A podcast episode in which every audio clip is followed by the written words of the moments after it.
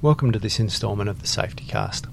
Today, Ryan Tinker is joined by Alice Cheng. Thanks again for joining us, everyone. In this episode of the Safety Cast, we'll be discussing musculoskeletal disorders in the construction industry and the MSD in Construction project that's just been launched.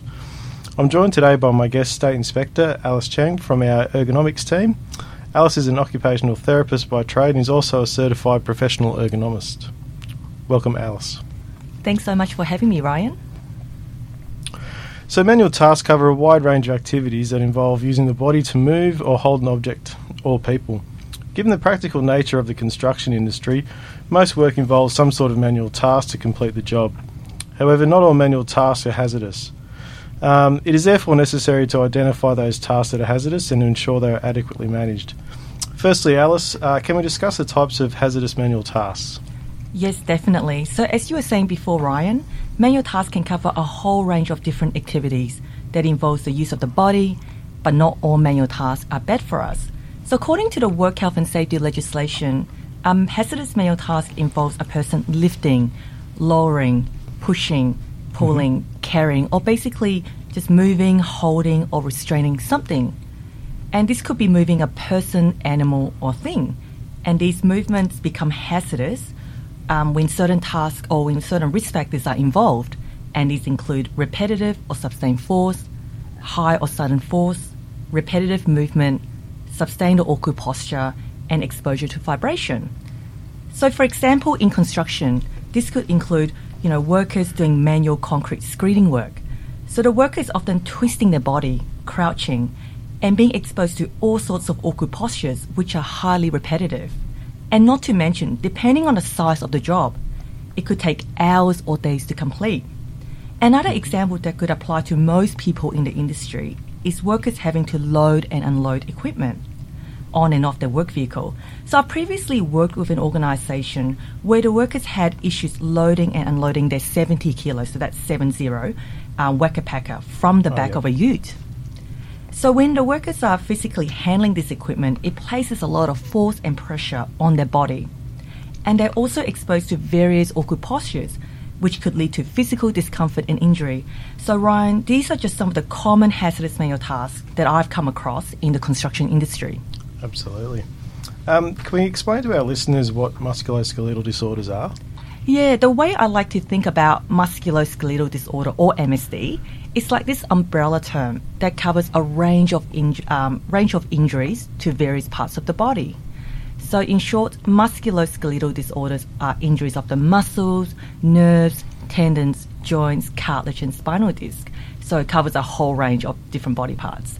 And just to give you some examples, a musculoskeletal disorder may include sprains and strains of muscles and ligaments, back injuries, and nerve injuries such as carpal tunnel syndrome, which we're all probably quite um, aware of. Mm-hmm. And a musculoskeletal disorder can occur in two ways. So the most common way is the gradual wear and tear. So that's to your joints, your ligaments, your muscles, and this is caused by repeated or ongoing use of the same body parts. The other way, which is less common, but it can still happen, is sudden damage caused by strenuous activity or unexpected movements. So let's say, you know, you might be or you might have to catch a falling object or you suddenly change your posture when you're handling something heavy. At the same time though, musculoskeletal disorders can occur due to a combination of both causes as well. Okay. Um, Alice, do you have some tips on how businesses and workers can manage the risks of hazardous manual tasks? Yeah, great question, Ryan. So it's important for businesses and workers to follow the risk management process for manual tasks, and it's really simple. So, firstly, consider whether the manual task is hazardous or not. Mm-hmm. If the task is hazardous because it involves one or more of the risk factors that we just spoke about, then think about well, what is causing those risk factors? For example, is it because the lack of mechanical aids available or the equipment provided is not maintained properly? So workers could be exposed to vibration or other issues. And once you understand the source of the problem and where those risk factors are coming from, then you can really target your solutions to fixing the problem and controlling the risk so mm-hmm. workers are not having to rely on lifting safely. Also, during the risk management process, it's important to consult and talk to your workers and others that you think should be involved, such as you know suppliers, your engineers, maintenance officers, just to name a few, as they often have the best insights as to both the problem areas. Absolutely. Uh, and consultation does play a big part in the risk management process. Uh, and experience has shown that workers will often have, you know, the best solution for how the task can be performed uh, more efficiently and safely along the way. Um, how can businesses best consult uh, for managing these risks? Yes, I I definitely agree, Ryan. Um, so consultation plays such a big part in the risk management process. So in the ergonomics world, there's actually a term called participative ergonomics. And this term is used worldwide. So the basic concept of participative ergonomics is about involving workers and others to identify issues to reduce injury and also improving productivity in their workplace. So one of the organizations that we've actually worked with have really embraced the participative ergonomics approach. So, for example, they'll always involve their workers and relevant others when making decisions. So, for example, you know, when they're purchasing equipment, when they're redesigning a hazardous manual task, or when they're actually undertaking the risk management process. So, these are just some of the practical examples of how businesses can involve workers and others to manage hazardous manual task risk. Um, at the end of the day, you know, your workers are the ones doing the task. Yep. So obviously, they'll know the task very well, and therefore they are the best people to involve and to go to, you know, in the risk management process to help to identify the problems and also come up with the solutions.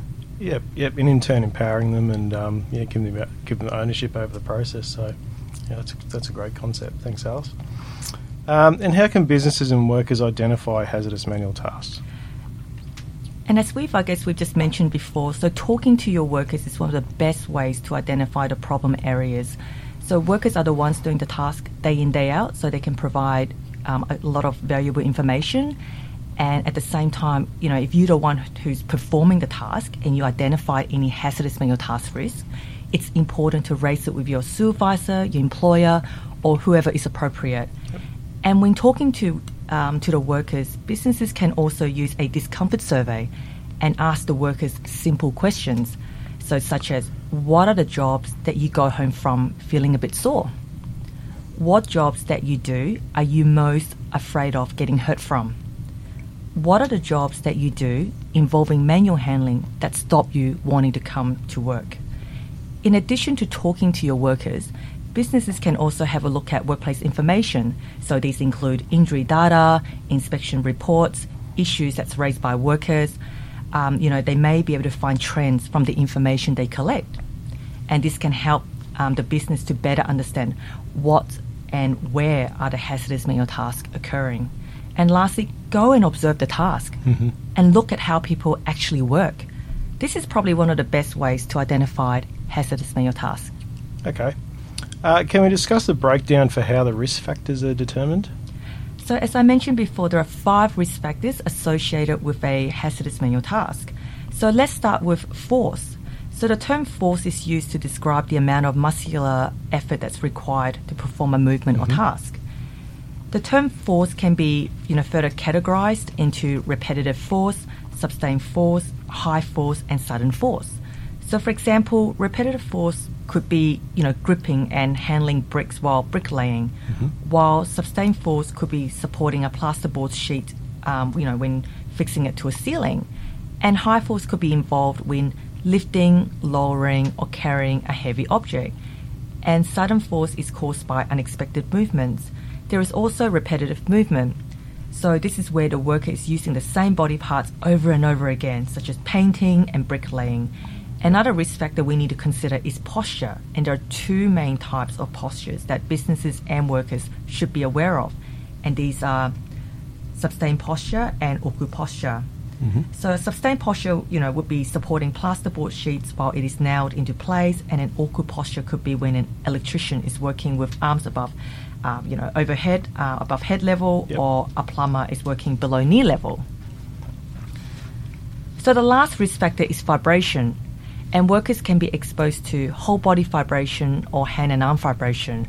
And a common example of a whole body vibration is when a worker is operating, you know, some sort of machinery, and hand and arm vibration is you know usually occurs when someone is using handheld tools such as jackhammers and so on. Oh, right, okay. Um, Alice, do you have some tips on how to control the risks? So my top tips on controlling hazardous manual tasks are when you are determining control measures. Firstly, as we've discussed, do this in consultation with your workers. Then consider how the job is being done and whether it could be done, you know, differently. Yep. So this may result in eliminating the risk completely. This is the best solution, obviously. If you can't eliminate the risk, look at other options um, to see whether the risk can be reduced. And make sure that you follow the hierarchy of control, so which is a step by step approach to eliminating or reducing risk. So, for example, when what we see is a lot of businesses will jump straight to two persons lift or provide lifting technique training as their main or, con- or you know only control, which is not enough. So these controls are you know considered to be the least reliable protection. So it's important for businesses to think you know about higher level controls that are more reliable um, and are able to protect workers from harm. So, for example, like you know, this could be redesigning the hazardous manual task, or you know, even introducing equipment to help with lifting or handling certain items. Yeah, and that's that's where that feedback from the workers is so critical and in the design and, and moving forward. Alice, can you tell us more about the Safe Work MSD and Construction Project 2021 uh, that's just been launched? Uh, yes, definitely. And we're very, very excited about this project. So, the Safe Work New South Wales Musculoskeletal Disorder in Construction project was launched on 15th of February this year. So, the reason we're focusing on musculoskeletal disorders in the construction industry is that workers are still getting hurt, and our data shows that muscular stress, you know, is the top cause of injury. So, we have also spoken with some of our external stakeholders who agree, you know, something needs to be done about this Yep. to reduce the number of injuries. And inspectors will be visiting a range of workplaces in the construction industry to ensure businesses are meeting compliance when preventing and managing hazardous manual task risk. And at the same time, inspectors will be providing education and advice where you know where needed. So overall, the project will run for about three months. Fantastic. Uh, and Alice, where can listeners gather any additional information? So our Safe Work New South Wales website, so that's www.safework.newsouthwales.gov.au, has a lot of information about hazardous manual tasks to reduce musculoskeletal disorders, so including guidance material and fact sheets. So the ergonomics team also run free public workshops on a frequent basis. Um, at these workshops, we provide information about a simple risk management program called Participative Ergonomics for Manual Task, or PERFORM for short. So if you are interested in these free workshops, please have a look at SafeWork New South Wales website or contact us on 13 1050. Well, thanks for tuning into this safety cast, and a very special thanks to my colleague and guest Alice Chang for sharing those insights uh, regarding MSD and construction industry today. Thank you. Thank you for listening to this episode of the Safety Cast. For more information on this topic, visit our website www.safework.nsw.gov.au or phone 13 10 50.